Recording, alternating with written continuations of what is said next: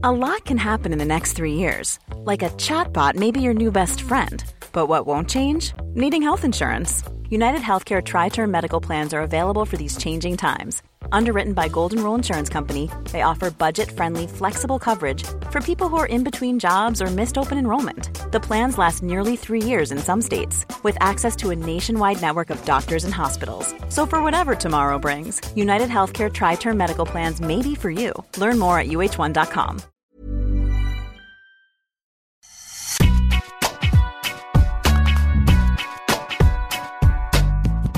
Bonjour à toutes et à tous, bienvenue sur les podcasts d'Eurosport. C'est le retour de Deep Impact et aussi le retour d'Arnaud Di Pasquale. Comment ça va cette semaine? Salut Sébastien, ça va très bien, je te remercie.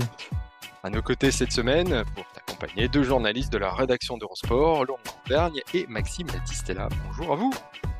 Salut Seb, salut Arnaud. Salut Mathieu. Maxime. Et salut à tous. C'est en forme, j'espère? Oui, bien sûr. Cette semaine, nous parlerons de ces ex numéro 1 qui se rebellent.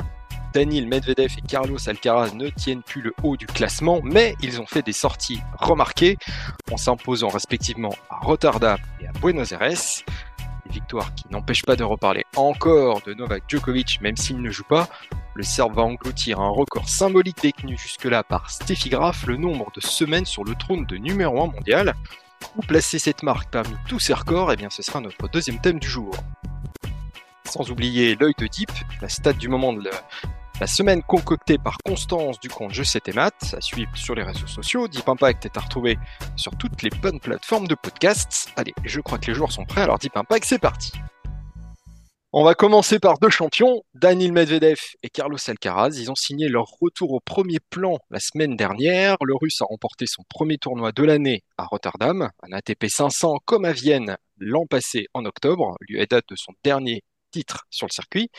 Quant à l'Espagnol, il ne pouvait pas rêver meilleure reprise avec un titre dès sa première sortie à Buenos Aires, lui qui restait sur quatre mois sans jouer. Alors Arnaud, on va aller direct droit au but. Lequel t'a le plus marqué de ces deux Euh, titres? Bon, on a le, lequel m'a plus marqué? Je, je- Mm. difficile de- de- d'en sortir un plus qu'un autre, mais je, je parlerai plus de Medvedev dans l'absolu qu'Alcaraz. Alcaraz, c'était, euh, on en a parlé un petit peu la semaine dernière, en se, Oui. dis- en se disant d'ailleurs tous, et je crois qu'on a été unanime là-dessus, dire s'il arrive à se lancer, euh, il y a de bonnes chances qu'il aille au bout. Après, euh, voilà, il, y est allé, son état d'esprit, c'est ce qu'on disait. On n'était pas sur les sensations, mais vraiment sur euh, le fait d'aller chercher les, matchs à l'arrache s'il le faut, et puis c'est ce qu'il a réussi à faire. Et Medvedev, après, c'est différent. Je pense qu'il s'est passé beaucoup de choses. On, on a beaucoup parlé aussi de digestion. hein. Euh, cette euh, finale Open d'Australie perdue contre Nadal, euh, ses, ses difficultés à revenir, à être plus euh, régulier. Moi, je pense qu'il a, il a un tennis aussi avec peu de points gratuits, euh, Medvedev. Donc, c'est un tennis difficile, finalement, qui demande beaucoup d'efforts. Et s'il est euh, un petit peu en deçà, bah, tout de suite, c'est plus du tout euh, le, numéro mondial qu'on a connu. Euh, et là, et puis, et puis, il y a aussi la naissance euh, d'un enfant. Je pense qu'il y a plein de choses quand même qui ont perturbé, euh, enfin, je sais pas, qui peuvent perturber en tout cas hein, une carrière. Je, dis perturber en tout cas, il n'y a rien de, rien de péjoratif là derrière ça. hein. C'est pas surtout négatif. C'est dire, euh, ouais, il y a du changement, il y a des nouveaux repères, il y a, une nouvelle vie à appréhender, il y a d'autres, euh, je sais pas, on relativise peut-être un peu plus à un moment. Et, là, peut-être qu'il repart. Il y Et a un petit truc euh, avec son pays aussi. il y a aussi, non mais ouais, c'est vrai. On Mais sait pas à quel point ça le perturbe, hein, c'est vrai. non, mais il y a beaucoup de Sûr. choses. Il y a beaucoup de choses et, euh, et il faut que ça se stabilise pour euh, repartir. On sait combien il faut être bien dans, dans la tronche, bien posé. Euh, et donc là, euh, bah, tant, tant mieux si, si, si ça peut repartir. Des bonnes victoires, ça c'est certain. Ça c'est c'est vraiment important de, de se redonner comme ça euh, confiance en allant chercher des très bons matchs sur des bonnes victoires, en produisant un bon tennis. Après, le plus dur, c'est l'enchaînement. Et c'est là où il faut voir parce qu'on sait qu'il peut quand même. C'est un joueur qui, a du tempérament, qui a du caractère, qui peut vite s'agacer. Euh, et c'est là où on va voir, il faut qu'il arrive à enchaîner pour pouvoir, bah, pour, en dire un petit peu plus. Mais en tout cas, c'est on- c'est reparti et on est content de le, voir à ce niveau-là. C'est vrai que tu dis c'est reparti parce qu'il a quand même passé une année 2022 euh, compliquée. hein. Depuis sa finale perdue à l'Open d'Australie face à Nadal, euh, il a quand même pas mal ramé. Il n'a pas dépassé les huitièmes en Grand Chelem. Il a été privé de Wimbledon aussi. euh, et il a fini quand même l'année sur quatre défaites de suite, dont trois au Masters. Donc cette année, en plus, sa sortie au troisième tour à Melbourne annonçait quand même rien de bon. hein. Laurent, ça ressemble quand même à, un bon départ pour, euh, enfin, on, on devrait-on dire, pour, euh, pour Medvedev, quoi. Ouais, je alors je suis d'accord avec Arnaud sur le fait que c'est un peu tôt pour juger. Il faudra voir dans la durée. Maintenant, il faut bien commencer quelque part et Rotterdam, c'est pas mal pour commencer et la façon dont il l'a fait surtout. C'est-à-dire qu'il a rebattu des top 10, ce qui lui était pas beaucoup arrivé ces derniers mois. C'était, c'était depuis euh, l'Open d'Australie 2022. Ça fait plus d'un an qu'il ça, est ça pas fait battu quand en même top 10. beaucoup. hein. donc c'était vraiment une série noire. Et hum, il a aussi gagné deux matchs, le premier et le dernier, en ayant perdu le premier set. Euh, moi, j'avais vu notamment le, le- son premier tour contre Davidovich Fokina. N'est pas spécialement bien embarqué. Il aurait pu perdre dès le premier tour, même s'il gagne les deux derniers sets relativement facilement, mais il avait beaucoup de mal à tenir son service. Donc, moi, j'étais quand même sceptique euh, après ce match-là sur sa capacité à aller vraiment très loin euh, aux Pays-Bas. Et après, il a été très autoritaire, hein, et notamment cette victoire contre Félix Auger-Aliassime. Et puis cette finale, 10. voilà, son premier top 10 donc depuis euh, plus d'un an. Et la finale contre Sinner, pareil, où il a plutôt déroulé dans les deux derniers sets après avoir perdu le premier. Donc c'est un bon titre. Euh, maintenant, je pense que le vrai test pour lui, pour savoir euh, si c'était juste un- une embellie euh, furtive ou s'il a à nouveau amorcé un, un cycle vertueux et durable, ce sera les deux Masters 1000 d'Indian Wells et de Miami. Là, je pense qu'on en saura plus. Ce sont deux tournois qui doivent lui convenir hein, sur le papier, mais où il réussit pas forcément souvent à très bien jouer. Donc ce sera un très très bon test. Il va arriver avec de la confiance parce qu'il y a ce titre, parce qu'il y a ces victoires euh, contre euh, des, des membres du top 10. Un top 10 qu'il a retrouvé d'ailleurs hein, grâce à, à ce titre. Il en était sorti euh, pas très longtemps, juste après l'Open d'Australie. Trois, trois, trois, ouais, trois semaines, ouais, en dehors. Donc, euh, ouais, c'est très bien pour lui, mais c'est un peu tôt, je trouve, pour euh, crier sous tous les toits que le grand Medvedev est, est de retour. Et euh, la, tu soulignais la, la finale qu'il avait jouée euh, était, était assez, euh, assez impressionnante. C'était quand même face à Yannick Sinner qui restait lui sur une super série, hein, Maxime. Le match t'a, marqué, je crois. Le match euh, m'a marqué par son intensité, surtout, euh, plus que par sa euh, qualité tennistique, parce que c'est c'est aussi dû à la surface. La surface de Rotterdam est très lente, vraiment très lente, et donc c'est difficile de faire des points gagnants. Et euh, il y a eu de très longs échanges, euh, beaucoup de très longs échanges. On se croyait, on se croyait un petit peu sur, sur terre battue, tellement ça, tellement les échanges de 20 frappes euh, se succédaient les uns aux autres, avec souvent le premier qui craquait. Euh, il perdait le point. Donc c'était c'était pas en termes de qualité pure, c'était pas extraordinaire. Par contre, en termes d'intensité, c'était il y avait un vrai duel, un vrai bras de fer. Et à ce petit jeu-là, euh, Medvedev euh, s'est rassuré. Je sais pas si tennistiquement il s'est vraiment autant rassuré que ça. Je pense que surtout sur le l'enchaînement des points, sa capacité à, encaisser les, coups physiquement, il, euh, a vraiment prouvé euh, avait euh, qu'il était en forme de ce point de vue-là. Et euh, Sinner a été pourtant très en confiance, mais ça n'a pas suffi euh, parce qu'au jeu, euh, au jeu de l'usure, l'usure, le Russe a été plus, ouais, plus constant et, et j'ai envie de dire, il avait ce que n'avait pas Sinner aussi, c'est-à-dire cette arme quand même pour faire quelques points gratuits, qui est sa première balle. Sa première balle a été fondamentale dans ce match.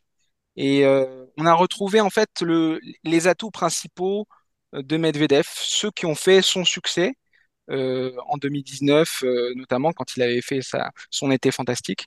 Cette première balle extraordinaire et cette façon de faire toujours jouer le coup de plus à, son adversaire.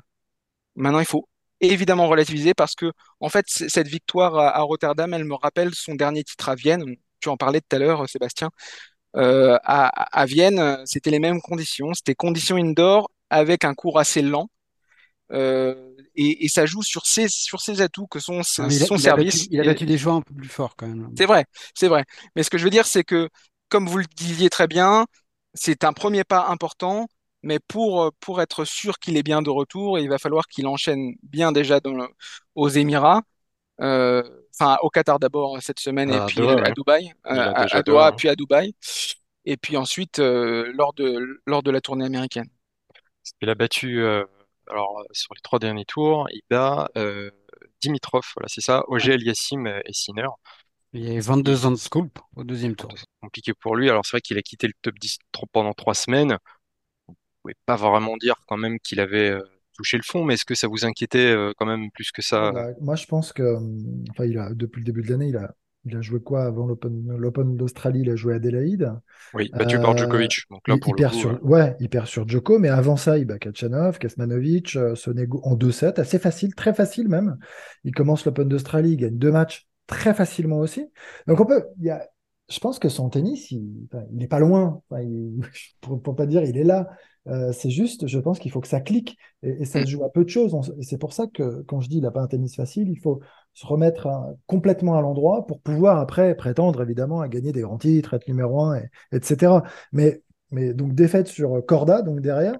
Hmm. Corda, un euh, bon Corda, hein, qui va quand un, même loin. un- un hein, énorme Corda qui fait un énorme match. Enfin, c'est un peu la révélation là, sur, sur cette Open d'Australie. Une des révélations avec Ben Shelton, euh, la- l'ami de, de Bertrand Millard, que nous saluons. Et, euh, et puis là, finalement, il enchaîne avec Rotterdam. Donc, euh, ce début d'année, il est loin d'être mauvais. Il ne faut pas se tromper non plus. Il, est peut-être reparti d'un bon pied, moi je crois, et c'est quand même de la confiance engrangée. Voilà, il n'y a que deux défaites contre Djoko et une contre Corda. Alors, ok, enfin, on va pas tirer de conclusion, on va attendre Hmm. de voir en effet, mais c'est plutôt pas mal quand même ce qui se passe finalement. Ouais. Et pour, t'app- et pour appuyer ce que tu dis, pardon, euh, il y a Sinner euh, qui a dit là, à la fin de la, lors de discours de, je sais plus si c'était lors du discours où il lui a glissé à l'oreille, en tout cas ça, ça a été retranscrit en conférence de presse peut-être aussi, euh, qu'il était persuadé que Medvedev allait gagner de nombreux titres cette année, la façon dont il a joué. Donc je pense qu'il a, il, a laissé quand même une impression, on parlait des, victoires références de cette euh, semaine-là, il a laissé une, belle impression à, ses adversaires. Ce que tu disais sur son jeu, c'est très important. C'est-à-dire que son jeu est- n'est pas facile, c'est un jeu d'usure, et si il perd ne serait-ce qu'un ou deux mètres en longueur de balle, il est très vite beaucoup plus en difficulté et il rentre dans le rang. Donc tout l'enjeu pour lui, c'est de, de garder cette longueur de balle, ga- garder cette constance mentale qui fait que il devient, il redevient indébordable, il redevient une, une plaie à jouer. Ouais, mais je pense quand même que là, on, parle. Je suis d'accord avec Arnaud euh, sur le fait que euh, il y a énormément de joueurs qui auraient aimé faire le début de saison euh, de, de Daniil Medvedev. Sauf que lui, c'est un ancien numéro un mondial, un vainqueur de Grand Chelem, donc lui-même attend sans doute autre chose de lui. Je pense qu'à court terme, je suis pas très inquiet pour lui. Là, il est revenu dans le top 10. Il va pas sombrer à la 80e place, Medvedev. Il, il est trop fort pour ça. La question, en revanche, c'est probablement de savoir est-ce qu'il va se remettre en tout cas en position de gagner des grands chelems. Et ça, il l'a pas fait depuis l'Open d'Australie l'année dernière. Euh, je crois que c'est toi, Seb, qui, qui soulignait qu'il n'a plus passé les huitièmes depuis. Euh, alors, il n'en a pas joué 150 non plus, puisqu'il n'a pas pu jouer Wimbledon. On sait que Roland Garros, bah, non plus complètement son truc, même s'il a fait beaucoup de progrès. À l'US, il avait buté sur Kyrgios. Et là, quand même, il perd au troisième tour en Australie sur dur. Ça faisait un moment qu'on l'avait pas vu en deuxième semaine d'un majeur. Même si Corda est un super joueur qui a fait un super match. Mais il perd quand même en 3-7. Mm. Donc, est-ce qu'il va se remettre en position comme ça, d'être à nouveau un candidat à la victoire dans un grand chelem? Moi, je pense quand même qu'il faudra qu'il fasse évoluer son jeu d'une manière ou d'une autre. Il a un jeu qui est tellement atypique qu'il a fallu du temps aussi euh, à la concurrence, je pense, pour s'adapter. Et j'ai l'impression qu'aujourd'hui, il gêne moins. Alors oui, c'est aussi parce Il que surprend il est moins en confiance, Il ne surprend il plus, je a veux dire, moins de hein. Mais oui, c'est ça. Je pense qu'il est encore suffisamment jeune pour pouvoir se réinventer. Je ne sais pas comment il peut le faire. Je ne sais pas même s'il va essayer de le faire. Parce que avec le tennis qu'il a là aujourd'hui, euh, il est ultra compétitif. Mais je, crois quand même que quand tu as été numéro un mondial et vainqueur de Grand Chelem, bah, tu, tu- tu ne te contentes pas d'une place dans le top 10 ou de huitième ou de quart en Grand Chelem. Donc l'enjeu, à long terme, il est là pour lui. Mais pour le reste, euh, je, je, ne- je n'ai jamais imaginé qu'il puisse sombrer dans les abysses du classement. Je disais juste, c'est que c'était pas mal reparti. Hein. J'ai pas Oui, dit que c'était suffisant. hein. Tu, on Mm. est Si, tu l'as dit. Non, non, non, pas. Ouais, Non, tu mais l'as dit, il peut pas, il peut pas Assume, assume. de ça, évidemment.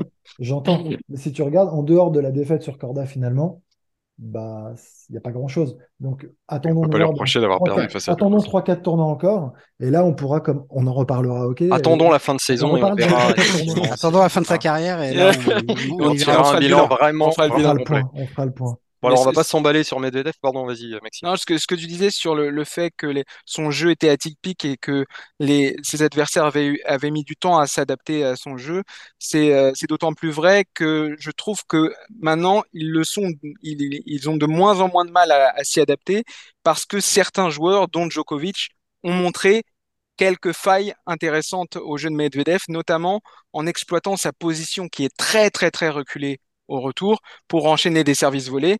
Et Félix Auger-Aliassime en a fait pas mal euh, là à Rotterdam. Ça n'a pas fonctionné parce que sur la longueur et, sur la, et sur sa constance du fond du cours, il a été défaillant, Félix. Mais en début de match, c'était très payant. Et je pense que il y a eu en effet une, une, analyse de la part de ses adversaires plus poussée, avec une utilisation aussi du slice, les, les balles rasantes. Il aime pas ça, Medvedev. Donc voilà, je pense que les, ses adversaires sont plus préparés maintenant à ce qu'il propose qu'avant. Donc on va pas trop s'emballer sur Medvedev. Hein. Alors est-ce qu'il faut s'emballer pour euh, Carlos Alcaraz du coup, qui lui a complètement, euh, enfin il a pris Buenos Aires à bras le corps, hein. première sortie, premier succès. On se demandait déjà la semaine dernière s'il fallait s'attendre à un retour en fanfare ou pas. Bon bah voilà, on a sa réponse. Vous allez peut-être me dire que la concurrence était peut-être pas super au top, mais enfin il bat quand même Cameron Norrie de la tête de série numéro 2 et 12e mondial, c'est ça. Enfin 13e cette semaine. Donc Cameron Norrie en finale. Voilà, qu'est-ce que qu'est-ce que tu en as pensé, Laurent? Est-ce que tu, tu restes aussi sur ta réserve? Ouais, il bat Cameron Norrie, mais sur, euh, dans des conditions de jeu qui conviennent sans doute mieux à Alcaraz qu'aux Britanniques. Mais oui, c'était pas garanti qu'il gagne ce tournoi quand tu reviens après une euh, absence assez longue quand même. Et, et puis une blessure. Donc euh, après, il y a grand chose qui me bluffe de la part de Carlos Alcaraz. Donc je peux pas dire que je tombe de l'armoire parce qu'il a gagné à Buenos Aires, même, si c'est pour son retour. Euh, je pense que oui, ça va lui faire beaucoup de bien. Et c'était important pour lui avant d'aborder les, les, échéances vraiment très importantes que sont la tournée américaine des deux Masters 1000 et peut-être encore plus euh, la campagne sur Terre. Parce que mine de rien, il va avoir énormément de points à défendre en mars, avril, mai, où il avait fait quand même, euh, l'année dernière, de mémoire, il fait demi à Indian Wells, titre à Miami, titre à Barcelone, euh, titre à Madrid. Donc ça fait quand même beaucoup. Euh, bon, il a de la marge encore parce qu'il a aussi pris beaucoup de points après, hein, notamment à l'US Open. Mais il va, lui, c'est son sa place dans le top 5 là qui va jouer et, il va aborder ces tournois-là euh, dans un état d'esprit avec un statut complètement différent de l'année dernière. L'année dernière, souvenez-vous, quand il arrive à, à Indian Wells, il est même pas dans le top 10 encore, il est même pas dans le top 15, je pense, même s'il avait gagné Rio avant. Et bah là, il va être tenant du titre dans pas mal de ces tournois-là. Il est devenu une cible. Donc là, Buenos Aires, c'était une première réponse, mais qui, on parlait de, Medvedev et la question était de savoir s'il pouvait regagner un grand chelem parce qu'il est un ancien vainqueur en grand chelem, un ancien numéro un mondial. Alcaraz, c'est pareil. Et maintenant, euh, voilà, on l'attend euh, tout en haut à chaque fois, chaque tournoi, y compris sur dur notamment sur dur. Donc, euh, je suis pas ultra surpris. C'est bien, mais là, faut attendre la suite. les choses sérieuses, là, vont reprendre vraiment. Euh, le mois de février, c'est le mois le plus creux hein, de l'année en tennis. C'est le seul où il n'y a pas de Grand Chelem et pas de Masters 1000. Donc, les choses sérieuses, c'est à partir du, mois de mars. C'est déjà la semaine prochaine avec Acapulco, Dubaï.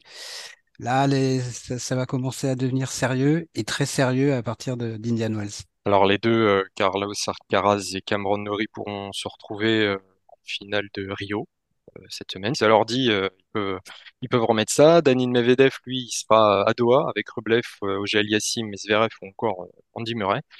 Donc ça sera la petite semaine de chauffe, en somme, pour, pour tout le monde, avant de recroiser le boss du moment, pour croiser à Dubaï, Novak Djokovic, dont nous allons parler maintenant. Novak Djokovic a le sens du timing. La semaine prochaine, il sera donc à Dubaï pour entraîner sa 378e semaine dans la peau du numéro 1 mondial. C'est un record déjà pour les hommes depuis qu'il a dépassé Federer il y a deux ans maintenant, euh, un an et demi on va dire. Et ça l'est devenu aussi pour les hommes et les femmes euh, réunis, car le Serbe égale cette semaine le célèbre record de Steffi Graf et ses 377 semaines de règne. Un record qui va être euh, pulvérisé, car euh, bon, il, aura quand même très peu de points à défendre jusqu'au début de la saison sur terre battue. Donc j'ai compté 1970 euh, points jusqu'à Roland Garros compris, donc 240 jusqu'en avril. Il lui reste à peu près 600 points d'avance sur, sur Alcaraz à l'heure actuelle, donc ça ressemble à une autoroute. Et ils ont à peu près le même nombre de points à défendre jusqu'à la fin de Roland Garros d'ailleurs, hmm. tous les deux. Donc la, la, barre symbolique des, des 400 semaines Laurent, ça, te semble peut-être atteignable un jour? À 400 semaines, ça fait quoi? Ça fait une demi, une demi-année en gros, un peu, ah un peu ça. moins, un peu moins. Oui. Ah oui, c'est atteignable. hein. Euh, Faut, faut quand même euh, se rendre compte de ce que ça représente, euh, 378 semaines. C'est C'est 7 fou. ans et 2 mois. Sachant qu'il est devenu numéro un mondial pour la première fois euh, en juillet 2011, après avoir gagné euh, Wimbledon pour la première fois. Ça veut dire que sur les, on- il y a eu 11 ans et demi en gros depuis. Sur ces 11 ans et demi, il a passé 7 ans et 2 mois euh, au pouvoir. Donc ça en dit quand même très très très long. Alors, bah, maintenant c'est tout bénef hein, parce que ce record-là, il est, il a la garantie de le garder pendant très très très longtemps. hein. Il a dépassé Federer, Navratilova, Serena, Williams et maintenant Ste- Steffi Graf. Donc euh, il peut le garder pendant 10, 15, 20, 30 ans, 50 ans peut-être, on n'en sait rien. hein. Après peut-être que Carlos Alcaraz ou un autre euh, fera encore mieux. Mais enfin là, il est tranquille pour un moment. C'est un record. Euh, Lui, c'était le record de Federer hein, qui, l'avait ciblé. euh, il en avait souvent parlé. Il pensait pas à, à, à Graf, à Navratilova euh, et Serena Williams.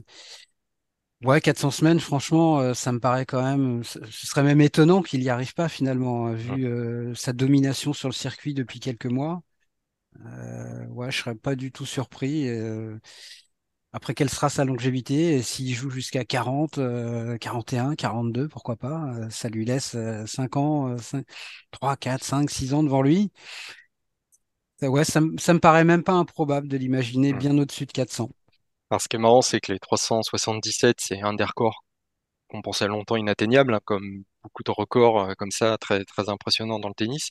Et c'est peut-être ça aussi qu'il faut pas dire à des champions comme Djokovic, hein, toujours en quête de, chiffres comme ça qui peuvent changer une carrière. Alors, justement, Arnaud, où est-ce que tu placerais ce, chiffre-là dans, le jardin des records de Djokovic?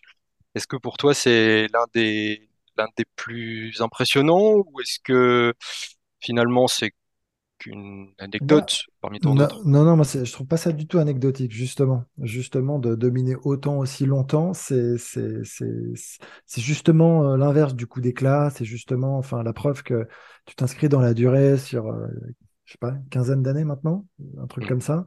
Et gagner, en fait, tout le temps, tout le temps, tout le temps, c'est la difficulté, en fait, euh, euh, dans, dans, dans, dans le quotidien, dans, dans ce que ça quand même engage.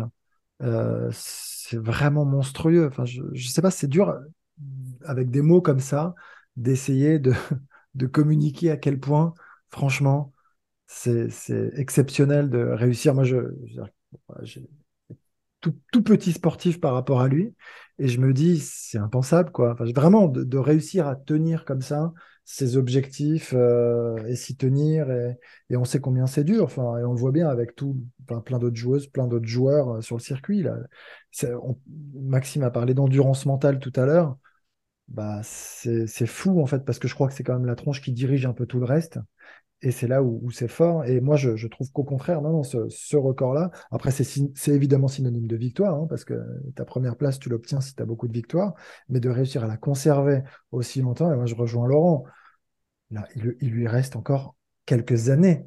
hein, euh, donc, et, et- et vu la manière dont il avance, il évolue euh, l'année l'année- enfin, l'année dernière et là, en début d'année, ouais, il y a de bonnes chances que les 400, euh, il les explose. hein. Alors, parmi ces records les plus euh, impressionnants, euh, on peut noter quoi? Par exemple, ses 33 finales en Grand Chelem, son Joko Slam, à cheval sur deux ans, ses 10 titres à l'Open d'Australie, par exemple, le fait qu'il ait gagné deux fois à chaque Grand Chelem, tous les Masters 1000 remportés. Je sais pas, Maxime, lequel, euh, pour toi, euh, est-ce que le- déjà le 377, 18, 19, 80, euh, est-ce que, où où est-ce que tu le situerais par rapport à tout ça? Tous les Masters 1000 remportés deux fois. Deux fois. Évidemment, c'est c'est pas Ça, c'est- ça c'est assez fou aussi parce que c'est quand même euh, neuf tournois très différents sur des surfaces très différentes. Alors moi, je regretterais toujours qu'il n'y ait pas un Masters 1000 sur gazon, mais ça, c'est encore une, une autre question. Non, c'est c'est absolument fou. 378 donc euh, semaines la semaine prochaine. Euh, c'est pour moi quand même le plus le plus marquant parce que c'est resté sept ans en numéro un, mais sept ans, comme l'a dit Laurence, sur la dernière décennie. Et la dernière décennie, il y avait quand même certains Rafael Nadal et un certain Roger Federer qui étaient dans le coin. Donc c'est cette, cette domination à une époque où il y a trois monstres qui est, euh, qui me, qui me frappe en fait. Cette capacité à tenir les rênes et à à s'imposer comme le meilleur alors qu'il était le troisième homme à la fin des années 2000 et qu'il était loin derrière les, deux grandes stars au départ. Quand il gagne son premier Grand Chelem en 2008, c'est vraiment à l'Open d'Australie, c'est vraiment un, événement parce que c'était Federer, Nadal, Nadal, Federer tout le temps. Donc euh, c'est cette capacité à s'être invi- invité dans un premier temps dans leur cours et ensuite à prendre vraiment tout, à tout rafler quasiment ou à ra- rafler les deux tiers de, de- de- des grands chelems euh, qui étaient mis en jeu euh, dans la dernière décennie. Donc c'est c'est ça qui est c'est ça qui me qui qui me qui me subjugue. Le, le Joko Slam c'est très très fort et, évidemment aussi. Euh, mais j'ai envie de dire que je, les, les, les deux autres, euh, ils l'ont pas fait, mais ils, étaient, ils, étaient, ils étaient tout près de le faire aussi.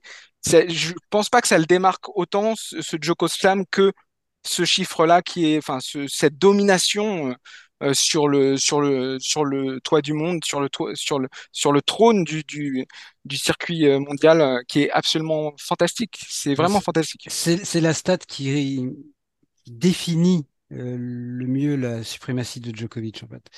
Je ne sais pas si c'est le plus prestigieux. Il faut quand même dire aussi que le classement ATP il ne date que de 1973, donc on parle vraiment de l'ère moderne. Avant, euh, la hiérarchie était définie euh, autrement que- qu'avec un ordinateur. Euh, donc il y a d'immenses champions euh, dans l'histoire du tennis euh, pendant des décennies qui, n'ont pas pu concourir entre guillemets pour ce record-là.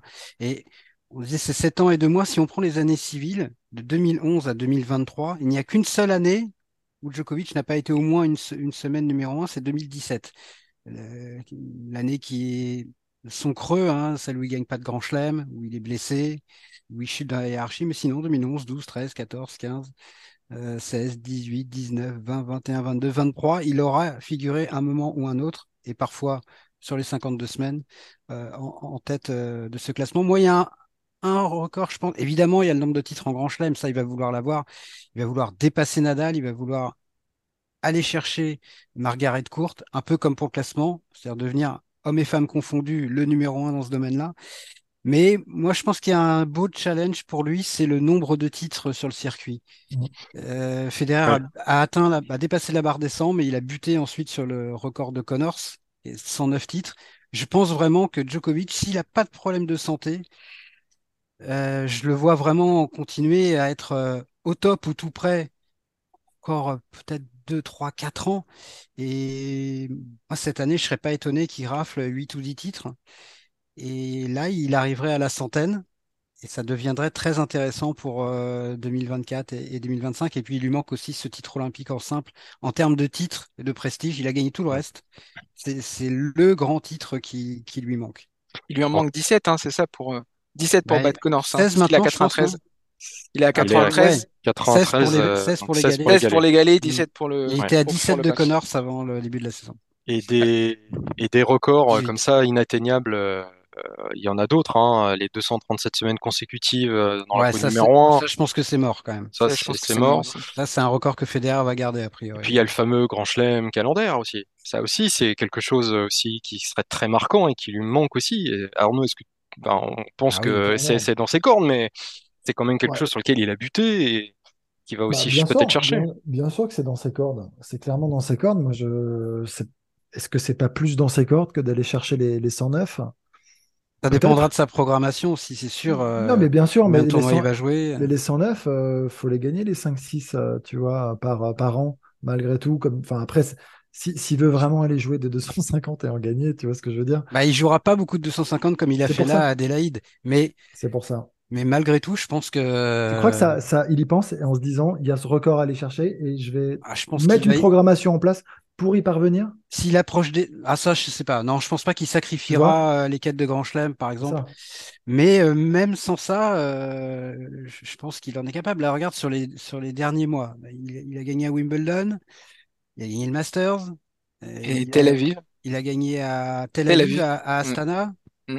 à Adélaïde, et là l'Open d'Australie. Donc en ayant raté quand même l'US Open, deux Masters 1000 euh, l'été dernier, il gagne quand même six tournois en quoi, en sept mois quoi. Euh, avec une programmation quand même très allégée. Mais il faut pas de creux. Ce que je veux dire, c'est Mm. Ah non, bah, c'est sûr, oui. plus le droit de toute sûr. façon à l'erreur, quoi. Mais je pense que c'est dans ses cordes. hein. c'est pas impossible, quoi. Il était, euh, il lui en manquait à peu près 25 il y a 6 mois, 6-7 mois, et il lui en manque euh, 17-18 maintenant. Ouais, c'est pas, c'est pas impossible, mais c'est-à-dire, on disait la même chose de Federer. Mais, mais faudrait comparer en termes de, de temps de passage. Mais je pense qu'il est un peu en est en avance, avance. Hein. voilà, Ouais, par rapport à avance. Federer. S'il atteint les 100, je pense que ça deviendra, à mon avis, un objectif quand même. Il le clamera pe- peut-être pas sous tous les toits, mais je pense qu'il y pensera très fort. Pour, pour en revenir au, au Grand Chelem euh, calendaire, euh, sur lequel il avait buté en, en 2021 en finale de l'US Open face à Daniil Medvedev. Moi, je, le simple fait qu'on pense que ce soit possible à 35 ans, moi, ça me, je, trouve ça ahurissant en fait.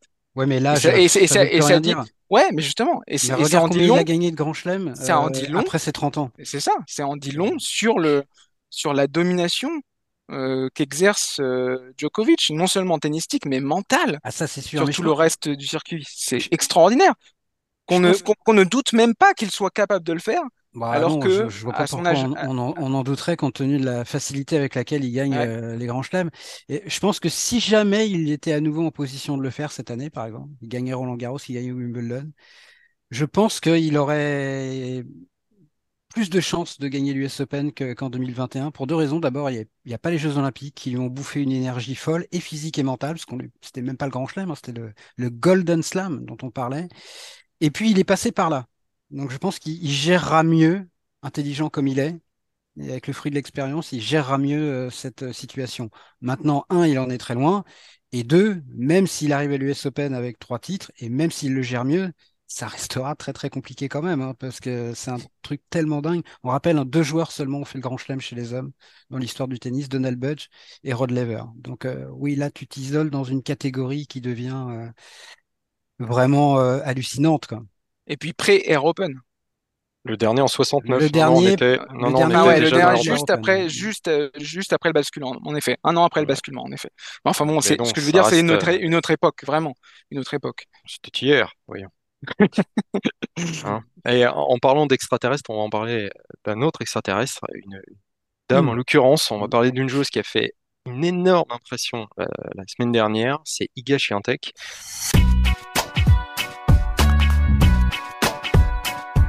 Pour remporter le 12e titre de sa carrière à Doha, la Polonaise a passé 2h58 sur le court pour, pour remporter un titre. En ne jouant donc que trois matchs, parce qu'elle a eu un forfait. Bon, ça, c'est pas de son fait, évidemment, mais elle n'a concédé que cinq jeux en route, en trois matchs. Oui, oui, en trois matchs. Et c'était pas un petit tableau en plus quand même. hein. C'était pas un petit tableau, hein. je vais y venir. Notre partenaire, donc je sais Matt, nous donne ce chiffre pour rendre compte de l'ampleur de sa domination. Depuis le début de la saison, il y a 14 matchs qui ont duré plus longtemps que l'ensemble du parcours de la Polonaise. Et alors, à Doha, elle a gagné face à Daniel Collins, Veronika Kudermetova et Jessica Pegula, donc pas des petites joueuses quand même. Il y a un seul match qui a duré plus longtemps cette saison euh, que euh, le, parcours de Swiatek à Doha, c'était à Dubaï, c'était entre Sorana Cirstea et Béatrice Haddad et ça a duré 3h29. Donc voilà, d'après l'Open d'Australie, donc elle n'a pas gagné, il y a dû avoir quand même une petite remise en question qui a un peu le piqué à vif. Euh, je sais pas ce que, vous en pensez, mais pareil, démonstration de force, euh, franchement, c'est inédit en tout cas. Si, euh, si elle évacue un petit peu toutes les tensions qu'elle peut euh, récupérer de temps en temps à certains endroits, enfin, les grands chelems en l'occurrence, qui sont les, tournois forcément les plus importants, bah, elle est, ultra dominatrice, et puis point en fait. Et donc si elle arrive à gérer ça bah, sur, les plus grands tournois, bah, il peut, il peut n'y avoir qu'elle. Et c'est ce- j'ai l'impression que c'est ce qu'on dit un peu à chaque fois, c'est-à-dire qu'il y a une ultra domination de sa part, elle est meilleure que ses adversaires avec un état d'esprit, euh, encore une fois, exemplaire, irréprochable. Enfin, on l'adore, enfin, on en parle beaucoup, sa, fraîcheur, son envie, sa motivation, cette détermination, cette remise en question aussi euh, permanente hein, qui lui permet bah, de rebondir, hein, c'est le cas. Mais euh, si elle arrive à se départir un petit peu de, cette hypertension qu'elle a, mais c'est normal en même temps d'arriver, euh, d'être numéro un, d'être euh, la cible, d'être la joueuse absolument à, battre. En même temps, c'est hyper dur et, et tu peux pas à chaque fois arriver et prendre le recul, même avec toute l'expérience du monde, je pense. Voilà. Je pense que c'est quasi injouable. Et c'est ce qui fait aussi le, le- sel, justement, de, de, ce que veulent vivre les, sportifs. C'est vivre ces émotions dans, dans les difficultés, enfin, dans les souffrances, parfois, réussir à, trouver des solutions euh, dans des moments bien complexes. Et, il y en aura encore et plein d'autres. Elle est toute jeune en plus, donc euh, on va, on va la voir encore euh, quelques, quelques années. Mais enfin, moi, je, moi j'aime beaucoup, beaucoup. Je suis assez fan de cette joueuse. hein, depuis le début, depuis qu'elle est arrivée, qu'on l'a découverte. Bertrand dirait qu'il il l'a découvert avant tout le monde, comme. Oh la mesquinerie. Le petit Découvreur de talent. Mais le petit tacle, le petit tacle à Bertie que j'embrasse très fort. quêtes, là. La quête là, exactement. Mais, euh, mais non, mais voilà. Donc, Tout euh, dépend d'elle, en fait, euh, si, si on résume. Tout d'elle, ça. quoi. Bah ouais, aujourd'hui, c'est ça. Pour, moi, je crois qu'il n'y a, a pas trop d'opposition si elle est, euh, elle est au top de sa forme. Voilà. Ce qui me frappe, c'est c'est l'impression de maîtrise absolue. Euh, tu as dit qu'elle avait gagné, elle, elle n'avait que concédé que 5 jeux, c'est ça, sur la semaine 5 jeux. Ouais. et elle a infligé 3-6-0 et euh, 1-6-0 à chaque tour. C'est-à-dire que peu importe l'adversaire en face et le peu importe l'adversaire en face et le, et le stade de la compétition, il y a toujours un 6-0. quoi. Donc elle, quand elle est en pleine maîtrise, euh, quand elle n'a pas de tension en effet euh, extérieure liée à la pression de gagner, encore, d'être toujours la favorite, on va dire, quand elle arrive à, évacuer cette, tension-là, elle est en totale maîtrise et des conditions aussi, des conditions de jeu, puisque à Doha la semaine dernière, il y avait beaucoup de vent et euh, sa manière de son lift, son lift, sa manière de frapper la balle en coup droit est aussi une très bonne. C'est à la fois efficace, puissant et euh, ça lui donne beaucoup de sécurité par rapport à de nombreuses autres joueuses du circuit qui frappent beaucoup à plat.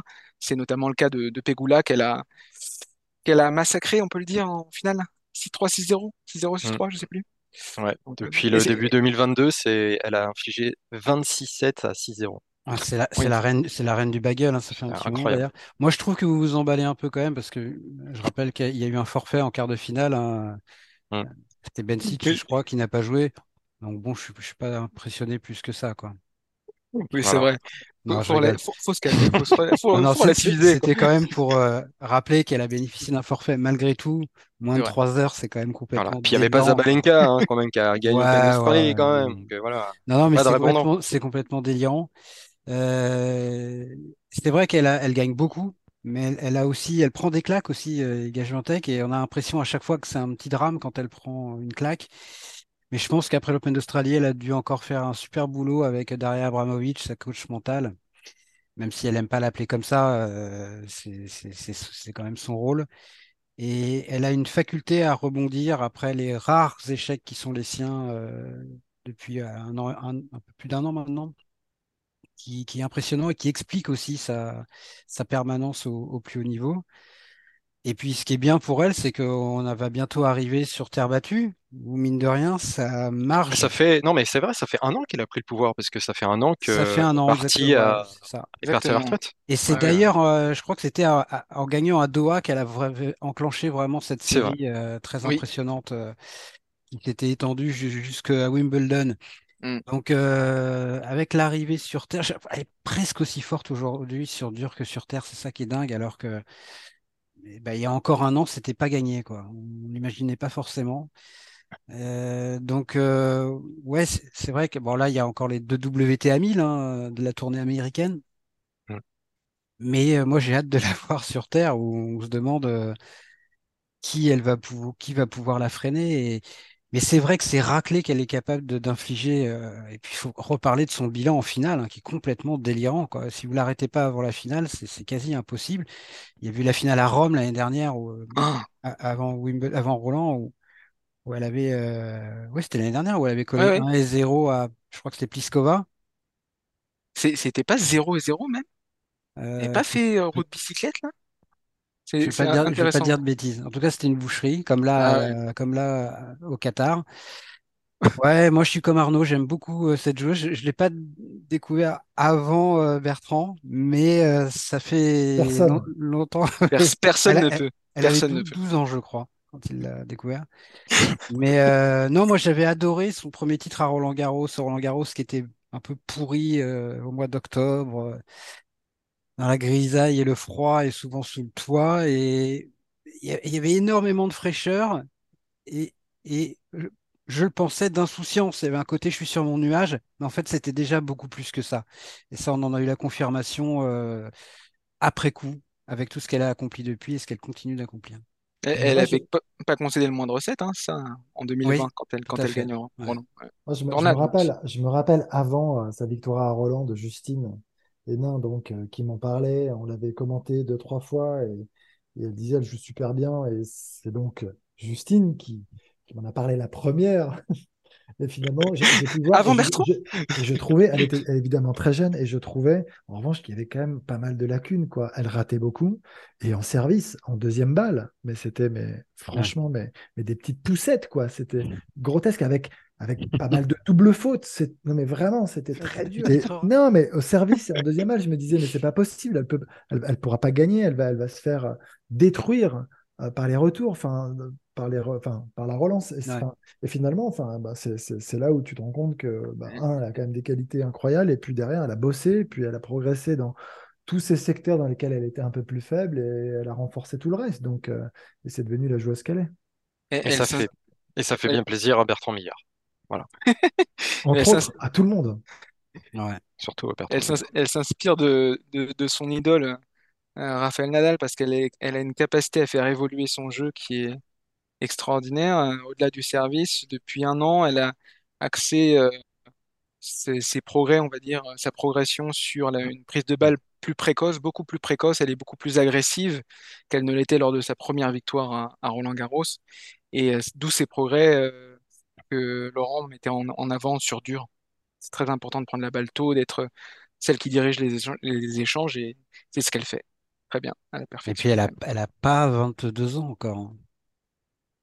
Eh, ça promet. C'est complètement fou. Bon, pour finir d'un extraterrestre à un autre, un petit œil de deep, Arnaud, sur un joueur qui t'a fait bien plaisir la semaine dernière.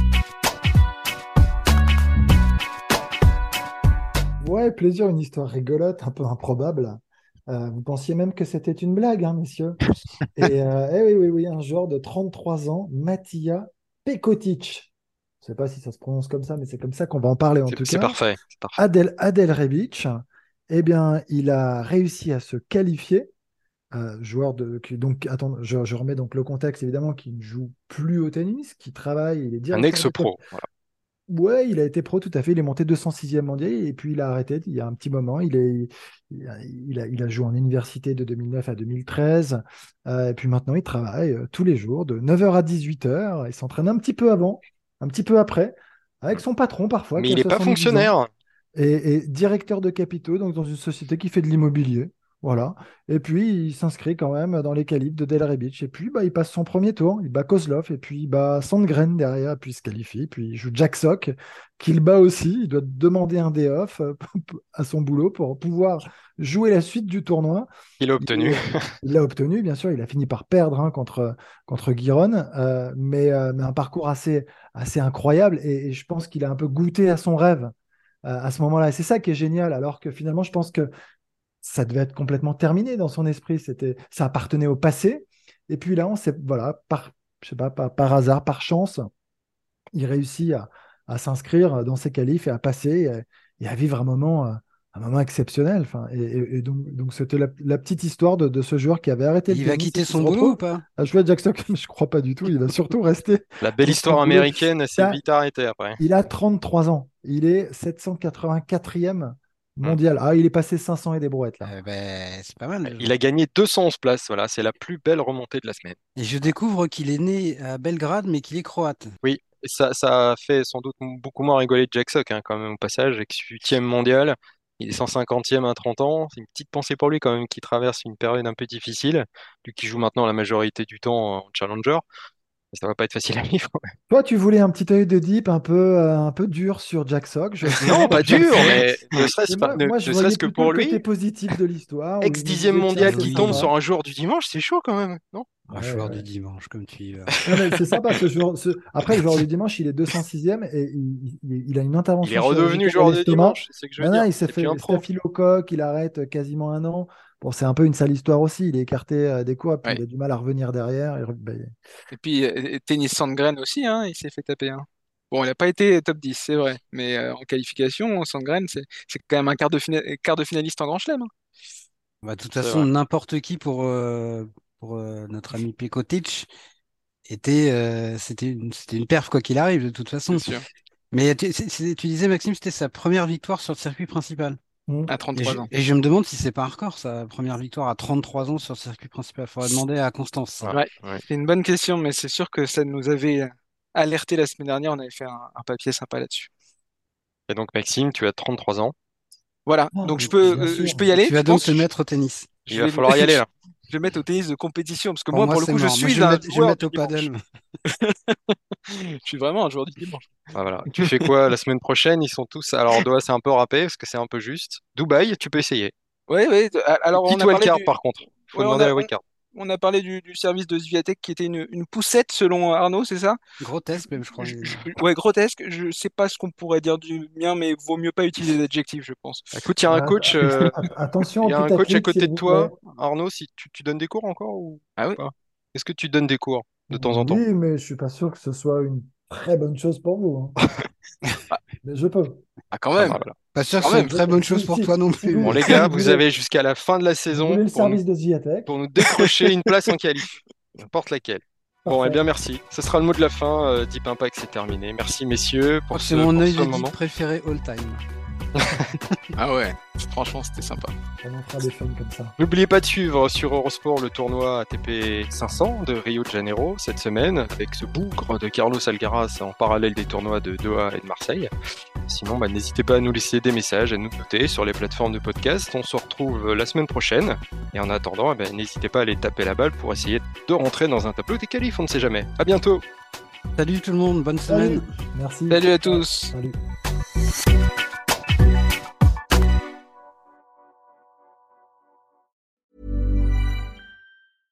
Even when we're on a budget, we still deserve nice things. Quince is a place to scoop up stunning high-end goods for 50 to 80% less than similar brands.